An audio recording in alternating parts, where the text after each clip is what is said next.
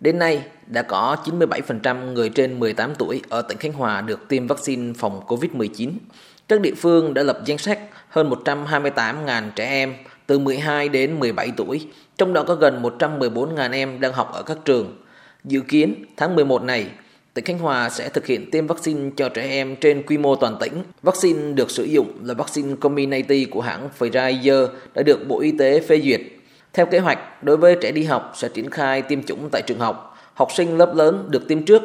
Đối với trẻ không đi học, tổ chức tiêm tại trạm y tế xã, phường. Đối với trẻ có bệnh nền, có tiền sử phản vệ độ ba với bất kỳ mọi nguyên nhân đều được chuyển tuyến đến tiêm tại các bệnh viện, trung tâm y tế huyện, thành phố.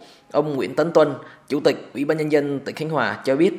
Thì lứa tuổi mười sáu mười bảy sẽ tiêm trước, khả năng là tuần sau để bắt đầu tiêm cho các cháu học sinh cấp ba. Để lấy đơn vị trường học là cái đơn vị tổ chức tiêm vaccine. Do đó là cán bộ y tế từ xê đê xê, trạm y tế xã chuẩn bị tinh thần đảm bảo tiêm vaccine cho trẻ em cả trong trường học và ở ngoài trường học. Các địa phương phải nắm chắc cái số lượng này.